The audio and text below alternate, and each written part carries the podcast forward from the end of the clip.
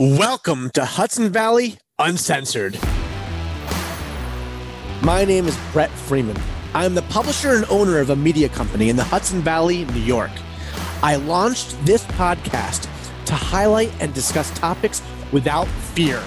My aim is to have a free exchange of ideas and an open and honest discussion on the issues of the day. Welcome to Hudson Valley Uncensored.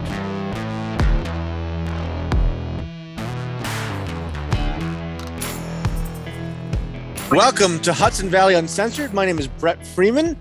Uh, I'm here today with Tom Waligorski and Brian Marshauser and Bob Dumas. The three of them, they edit our five newspapers in Mahopac, Somers, Yorktown, North Salem, and the Katonah Lewisboro School District.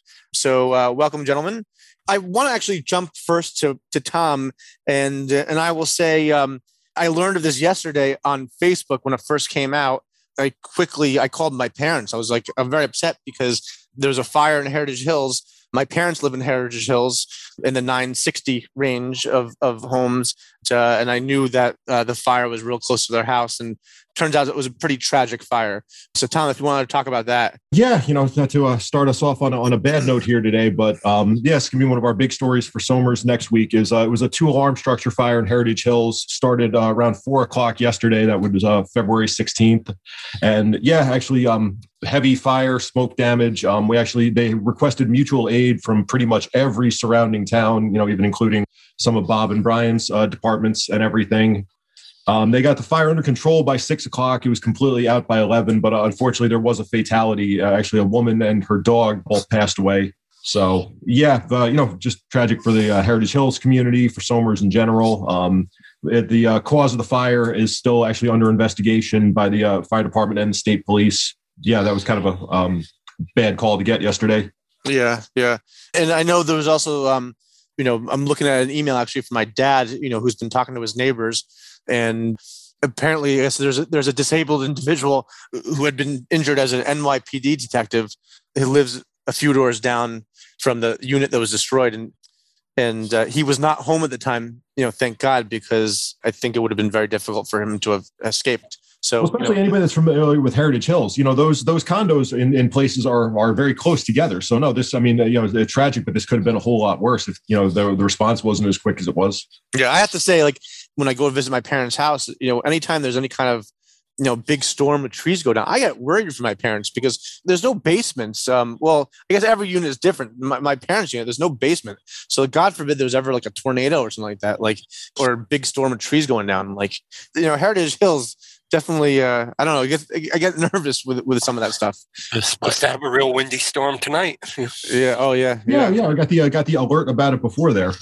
yeah, I know, Bob. You have a. You know, yeah, I was waiting for you to bring that up. you have, you have a tree next to your house. That I think is probably like the biggest tree in the, in the Hudson Valley. I don't. I don't think is. I've ever seen a bigger tree in Hudson, Hudson Valley than next to your house. It, I was funny. I was just looking at it yesterday and thinking, "There's Brett's tree." You know, yeah. that's like a California like redwood. I mean, like that's giant tree looming over Bob's house. Yeah. yeah, yeah, it's right like literally 20 feet outside my kitchen window. And Brett likes to point out all the time if it ever came down, I'd be in big trouble. Actually, uh, Brian, you have a big tree in front of your house too. Yeah, I was same thing. I just I was just staring at them the other day when I was taking my dog for a walk, and because some of them are like hanging over the road now, and yeah. one of them is kind of dead, and I was like, I know I have to take that down probably within the year, and so I'm like, oh boy, you know. I, I, I, will tell you the first, when I moved into my house, in 2020, a tree came down four days later after we yeah. moved in and and then after that i just w- went around my property we found one tree that we just we were like you know what we're not taking any chances and we we uh, yeah. uh, you know but anyway sorry this this was i don't know why we got this topic yeah. of trees but this is a horrible tragedy certainly in, in heritage hills without a doubt and i know that um just looking on social media i know that people are talking about what they can do for the people at Heritage Hills. So maybe you know maybe that could be part of your story also. Just you know, I was I was just about to say I've actually yeah. you know just with other stories developing in Somers, you know like the uh, the miniature golf course proposed and just different things like that. I've actually had a lot more interaction with some of the people in Heritage Hills, like you know I guess I would call them like community leaders. And it is, you know, it's a, a very you know, tight knit community, and I think that they're already just from the, the chatter I've been seeing, they're already you know working on ways that they can you know help out everybody impacted with this. So yeah, yeah. I guess you know. Fortunately, also, I guess you know, as a condo for the other other families impacted, I'm hoping things get rebuilt quickly for them. And how many units were destroyed? I think, um, from what my dad said, just from talking to neighbors, and Tom, you know, you might know more from any conversations you've had. But my dad is saying that it sounds like the fire did not spread further beyond possible damage to the next door unit. So it might just be uh, one other unit besides the person who died. But, yeah, uh, it didn't seem yeah. like there was anything beyond those two. Yeah, I'm sure there's firewalls. You know. Yeah, yeah. Although I don't know how effective firewalls are. I mean, no, uh, but it, this is why when everyone, it's. I remember I sat in a Somers Town Board meeting when they debated these fire codes and what builders are required to use and stuff like that. And you know, this is why this stuff's so important. Everyone wants to rush things through, but you know, yeah. Then God forbid when something happens, these are in place for a reason. These. these oh codes. yeah, they didn't have them. That thing would gone like matchsticks. You know. Yeah, yeah. So I, I want to jump to another hot topic. I'm going to go to Brian about the Lakeland School Board. And I'll tell you, mm-hmm. the, the Lakeland School Board, it seems to be ground zero on a local level for the larger cultural debates taking place throughout the United States. You know, everyone's heard of Loudoun County, Virginia, and all that stuff. In San Francisco, they just recalled three school board members for various issues. And Lakeland seems to be, for some reason, out of all our school districts, Lakeland seems to be just the one that's just really gets riled up. Yeah, I mean, I'll set the stage a little bit in the sense that this has been going on for probably close to a year. It's, these meetings have been very hostile. And I think a lot of it started when the district they haven't implemented any curriculum yet, but they are exploring the, you know, the diversity, equity, and inclusion, very controversial. That its critics like to say is just CRT in disguise, critical race theory.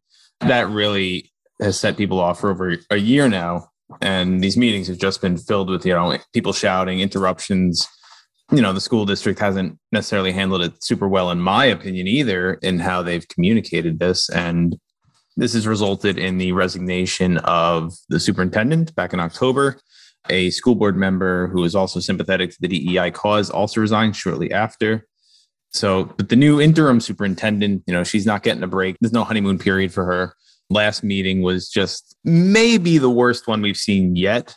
It was a meeting about the 2022 2023 instructional budget. That's what they were trying to limit comments to.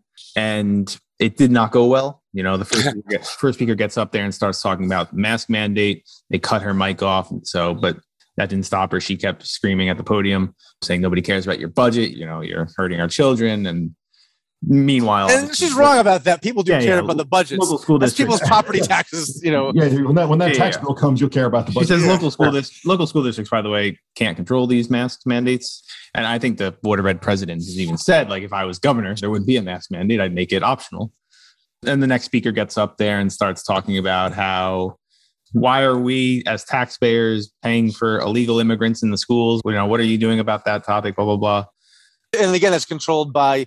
I actually I think it's controlled by the federal government. I don't even think it's controlled by the state. And then the third speaker gets up there and starts kind of talking about pro DEI. He says, you know, he holds up this thing where he's like, look, this is part of the budget. It says in your budget goals, this is DEI programs and curriculum and stuff like that. So it's kind of a gray area, and the, sc- the school board gave him a little leeway, but then he starts telling these stories, and you know, it's he's not talking about facts and figures, which I think they wanted, and more giving uh, anecdotal things. And then people in the audience started shouting him down, saying he's not on the budget. Then, then all of a sudden, the school board president, uh, Adam Kaufman, says, like, listen, if you guys can't behave yourself, we're going to stop public comment. And then that prompted somebody in the back of the audience to say, how very German of you. Um, to Adam Kaufman, who is a Jewish man. So he, of course, did not take that very well at the insinuation that they were being Nazis, um, which is obviously clearly what the guy meant. And, and there was some other things that people claimed were said, but I wasn't there. So apparently, when the, the other speaker got up and started talking about DEI, somebody shouted, This is in Harlem.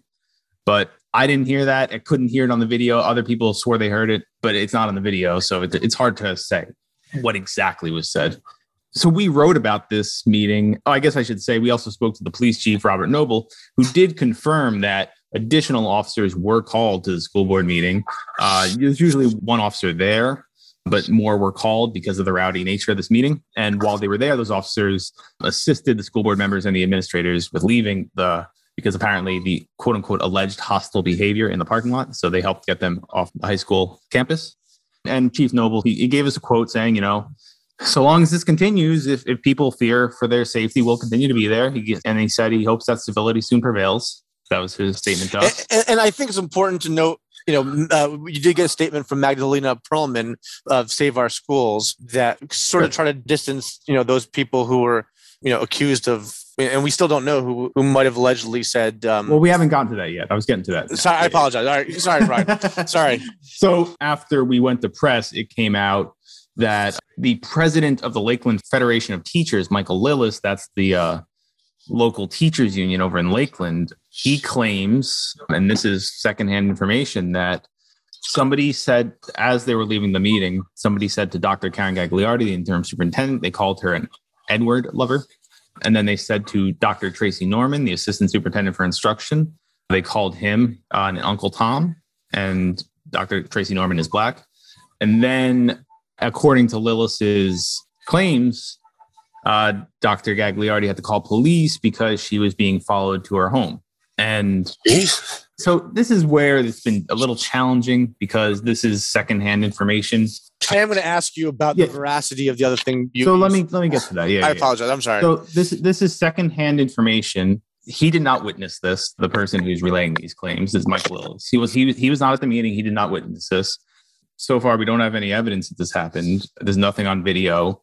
Um, we don't have any corroborating witnesses. I haven't heard anyone say I also heard that and the victims, the, the purported victims, Dr. Gagliardi and Dr. Norman, are not speaking with us. So right. that's where it's, it's very difficult for us. I've heard from a source that Gagliardi and Norman did indeed tell Lillis that this happened, but until we hear from them, it's it's really challenging to report on this because you know I'm not saying this didn't happen. This very well could have happened to them, but it's kind of this difficult thing of what's the threshold for publishing an allegation. That's really the challenging I'm facing. I know that Michael Lillis is pretty reputable source in the sense that he's teachers union president. He's not like just anyone making these allegations. So they are coming for a pretty reputable person. But at the end of the day, there's still secondhand information, and he didn't witness this, so it's it's it's really hard to report on.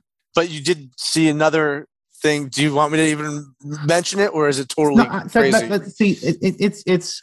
I don't really want to get into it because it's yeah. just anybody making allegations. I mean, yeah. The thing, the thing you're saying is that yes, somebody also claimed that a Yorktown for Justice person was acting rowdy and and was harassing both verbally and physically. But we and don't know that. We don't know if that. Uh, we, we have no yeah. clue if that's true. Yeah. I, I, mean. Th- they say they saw it, but there's no evidence. So I mean, it's really hard when you have all these disputing claims going around about what happened. And unless somebody was there to witness it, it's really hard to uh, publish these allegations. Yeah, of course, of course. Well, yeah, so it's kind of kind of irresponsible to move forward, you know, with that. And I will say this, you know, I mean, at this moment, I, I do want to move forward just for time constraints. So I'm not gonna. Of course, I'm not gonna get into my opinions about about the various topics. That could be for a yeah, whole other, whole I think topic. that's. I think that's also getting off topic and getting away from the issue. But but but I was but yeah. but, but I, I want I did want to say one thing. It's a shame that this happened for two reasons. It's a shame it happened because obviously, if it happened, the alleged victims, that's horrible what they experienced. And, and I feel terrible for them. You know, someone feeling threatened, being followed home, that's terrible. And having epithets being hurled at people is horrible. But I also think it's, I think it's just terrible for just having a conversation, you know, about whether things are good or bad in terms of policies. Let's have debates on policies and let's be civil. And I do think there's good people on both sides of these debates that have good intentions. And it stinks when a couple of people really spoil that for other people who are honest and um, yeah, I suspect the people who showed up and made these, um, who were shouting you know, the peanut gallery. I suspect they didn't. They were not interested in dialogue. I suspect they came there to make a disturbance. Yeah, and and so and they got they kind of got what they wanted, I guess. You know. So yeah, yeah, absolutely. Bob, uh, I, I muted you because you were making all this shuffling noises with your hands, and then I realized in my I wrote a chat telling you, you know, I muted you for that reason, and I realized we're recording this video and people are going to see what I wrote to you. So uh, anyway, you can feel free to unmute yourself, but um, you you were making quite a bit of noise with whatever you were shuffling Anyway, and, and in that spirit, Bob, I'll go to you if you will can unmute yourself. Uh, I was having a sneezing attack, and Uh-oh. so I kind of threw my headphones off so I wouldn't make any noise. So, well, Bob, and, I will tell you this. God bless you. and it just came up on me out of the left field, so I didn't have a chance to mute myself. Yeah, yeah. So, um, so since we're talking about school boards and mask mandates, I guess I'll segue into mine. Mahopac's has its issues with that, you know, with people coming to school board meetings and complaining, but obviously not on the scale that Lakeland has had. Uh, you know, people get up and are shaking their fists and would like Mahopac to defy Albany and stuff like that. Of course, they're not going to do it, but the, what's going to happen tonight that would be the 17th at the school board meeting. Is they're going to have a presentation from a committee that they formed called the education reform and advocacy ad hoc committee which is a committee that's made up of, of board members as well as community members. And they're going to present their advocacy plan for local control. Our schools our voice our choice calling for more local control and more metrics to end mandates, vaccine mandates, mask mandates, and of course, we're talking about the school district. The president of the school board, Mike Mongon, wrote a letter to the governor's office that was also CC'd to Senator Harckham and Assemblyman Byrne, asking them to put more local control when it comes to these sort of things in the hands of school districts. They want the metrics that the Department of Health in Albany uses more spelled out, like the percentage of positive cases and percentage of, of, of quarantine students, infection rates by zip code and age group. They want it spelled out, the type of data that's used in making these sort of decisions. So, Uh, I I have to ask you a question. With this committee that's created, is it a little bit of virtue signaling to constituents? and that I'm just pure speculation because I think we all see a light at the end of the tunnel as these cases are declining rapidly. Um, in fact, Putnam County ended its vaccine and testing sites in Cold Spring and Carmel last week. It was my front page story because a month ago there was lines around the block, and now uh, it's crickets chirping. Nobody's showing up for these things, so they ended them. So to have this, you know, put an end to mask mandates when I think it's going to end organically anyway might be something for the benefit of the audience, if you will. You know, that yeah, hey, look, we're doing something. But you know, well, yeah, I'll be you know watching the meeting tonight and seeing how it goes. So, I mean, that's the way it feels to me initially. But you know, it might be something there, a pacifier that they're using to placate their critics that they haven't done anything. This sounds like a committee that would have been more useful two months ago. I, I will tell you the commentary I'm, you know, kind of reading. You know, things are magically changing, not necessarily because the, the pandemic has necessarily gotten better, but because we're getting closer to an election year, and and people realize that pe- the people who were for mandates were realized they were kind of on a losing losing proposition with that. So I don't know if that's just sort of the commentary I'm reading. I don't know if I don't know if that's true. I don't know, you know, if the pandemic is getting better or not. I read something this morning that said we're almost certainly going to see another um, variant. I mean, who knows?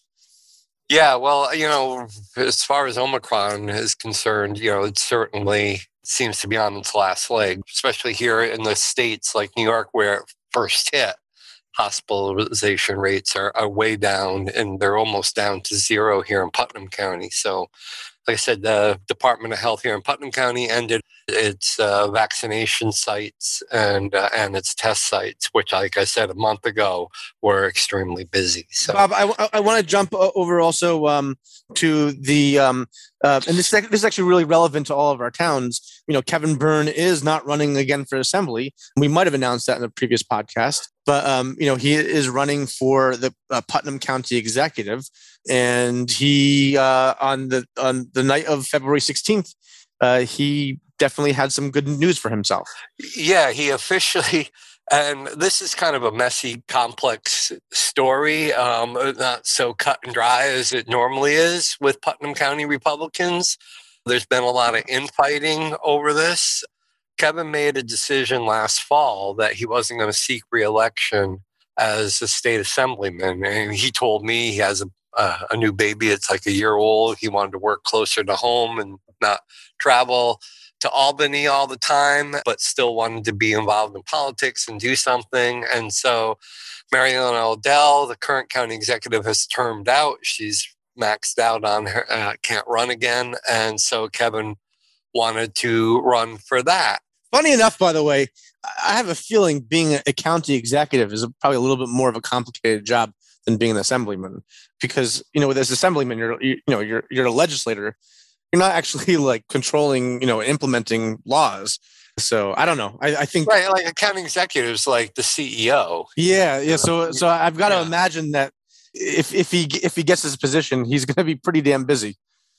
Yeah. Oh yeah it's kind of funny. I mean, but some people might look at it as a, a step backwards as far as a political career is concerned, because you know it's county level, not the state level. You know, so it's a big fish in a small pond versus a small fish in a big pond. But, but yeah, he decided, you know, for whatever reason, he wanted to run for county executive. Now, in Putnam County, to get an elected uh, position as a Republican, whether it's on a local town board or at the county level in the legislature, or certainly a county exec, normally you have to go through the GOP committee and especially through Tony Scannapieco, who is the longtime chairman of the Republican committee. And these are not my words, so uh, but everybody has said, and I have it in some letters that I've obtained saying you have to kiss Tony's ring and meet certain requirements to be given you know, a shot at these positions. Kevin apparently was not Mr. Scannapieco's first choice. That would have been Carl Albano, who is a county legislature and who is also thrown his hat in the ring to get the GOP nomination. Last week, Kevin got the Conservative Party nomination. Last night, the 16th, as Brett mentioned, the Republicans met and Kevin got it, probably much to the chagrin of Tony Scannapieco. Now, let me um, ask you a question. Do we know that for sure that was to, to the chagrin of him? The reason I ask that is, you know, I've got to imagine he has a pretty good relationship with Tony Scannapieco, even well, if he wasn't his top he, choice. He might have, but yeah, Mahopac News has obtained a bunch of letters that Tony has written to GOP board members, basically calling out Kevin as being disloyal and dishonest and accusing him of all kinds of things, saying that he has brought the Republican Party in uh, Putnam County to the brink of broken and which um, which which I actually personally look. I don't live in Putnam County anymore. I did, but you know, as, as an observer uh, and uh, as publisher of Mahopac News and as a reader of of the paper that you edit, Bob, I, I get the feeling, and also just from just my interactions, you know, limited interactions with Kevin, I get the feeling he's a pretty nice guy. I don't know. He just seems like yeah, a really he, he, he, he, is a nice guy. Yeah. I mean, whether you agree with his politics or not, you know, he's a good. He's like a wholesome guy. You yes, know, for exactly. lack of a better yeah, yeah, You know. So anyway, the whole spin on this, what Tony was saying is that he alleges that Kevin accepted donations to his reelection campaign for assembly when he knew he wasn't going to run for it. Kevin claims he hadn't made a decision yet. He had a website, he collected donations, and right away, as soon as he made the decision to run for county executive, he offered everybody their money back that donated. And he said, zero takers. Even and that, that being said, I think is a I think it's a pretty regular occurrence in politics. I think people all the time they develop these packs and then they give money to other candidates and right. You know, so yeah. and what Kevin did is some people who said they didn't want their money back, he said, "Well, how about I donate it to your favorite charity?" And they said, "Okay, do that." So Kevin took some of the money that he got because so I have the letter that Tony wrote to other GOP board committee members. I have the letter of Kevin responses uh, who, who refutes it bullet point by bullet point all the claims. And, you know, we'll be writing about this. Tony refers to Kevin's conservative nomination as wag the dog nonsense. In other words, he's implying, you know, it was the tail wagging the dog there with Kevin getting the conservative nomination and he was basically saying let him have that line and he was encouraging everybody to vote for even though he doesn't use him by name, but vote for Carl Albano instead. Last night, that didn't happen. Yeah. So, who, by um, the way, is also a really stand-up nice guy. I like them both. Yes. So, yeah. In fact, I have a letter that Carl wrote to the committee members, basically distancing himself from Tony's letter, saying he's not speaking on my behalf. I met with Kevin last October. We sat down and we both agreed to run a clean campaign. So I have nothing to do with these letters that Tony Scannapieco is writing to everybody. Also, have a letter from a gentleman named Nick Fannin, who is also on the GOP committee and is uh, Mary Ellen Odell's former campaign manager. Mary Ellen was at Carl Albano's party uh, two weeks ago when he announced his candidacy, but Nick came out defending Kevin basically saying he has carried, uh, he has helped uh, Republican candidates, and it pains to see Kevin treated like this when he's helped to build the Republican brand in Putnam County. So it's like a family squabble in a sense. Yes, yeah, yeah, yeah, definitely. And it's kind of surprised because I know Tony likes to keep everybody on the same page and marching to the same tunes. But we saw it a little bit last year with the local election in Carmel, you know, with Erin Crowley and some of the other Republicans forcing a primary. And we saw what happened to her. When it comes to this, they do not fight cleanly, you know. So no, they they, uh, they don't. And, and Tony hasn't. I mean, with investigating people, I think just investigating people's backgrounds is is kind of. It's not like this is on the federal level, so it's it's it almost seems unseemly. Yeah. You know, yeah. who knows what goes on, you know, in the smoke filled back rooms. But yeah. I mean, and then and then, and then uh, people investigated Tony also. I, I, mean, I also think that's unseemly. Well, you know what the funny thing is, yeah. is you know, you're you're referring to and I actually think it's a proper thing to investigate. You think it's proper to have like to hire private investigators? No, no, I'm not talking about private investigator. The sheriff's department is investigating okay whether Scannapieco's degrees are legitimate. He claims to have a PhD. See, I, I think it's ridiculous that Putnam Sheriff, the sheriff's office is investigating that. I, I, I don't know. Well, he, they're they're not. The attorney general is. I think it's ridiculous. I think it's a waste of resources. Let's let's investigate, get rid of heroin in, in Putnam County. Yeah, well, I, I, I, investigated with like a Google search. Like, uh, why, well, why well, that's the thing. He has a diploma on his wall in the uh, I forget Loyola they don't offer a doctorate program in whatever he says yeah. he has. And, and, he uses it, you know, on official stationery. So yeah. there is some, uh, you know, it is against the law. you know, yeah, yeah. Um, I mean, don't get me wrong. I mean, I, feel like it seems like Scannapieco. I mean, he sort of invited the scrutiny onto himself because he he investigates everyone else. But I don't know. I just think I think the back and forth is just kind of unseemly. I think the average person doesn't care and, and thinks it's ridiculous. But I don't know. That's just me these letters that Tony wrote, it's kind of humorous. Um, I, when I received it and I read through it, I was kind of appalled at how poorly written it was and all the typos and poor syntax and stuff like that. But I thought, oh well. And then Uh, Scott Reeing, who is chairman of the Putnam County Democratic Committee, took a red marker and corrected it. I saw that. I saw that, and he printed it on and he put it on Facebook. You know, it, it's pretty humorous, and everybody's like going, "So this letter was written by a person with a PhD." yeah, you know, a, a, a, I think that I think I think what Scott Reeing did. I saw that. I thought that was mm-hmm. cruel.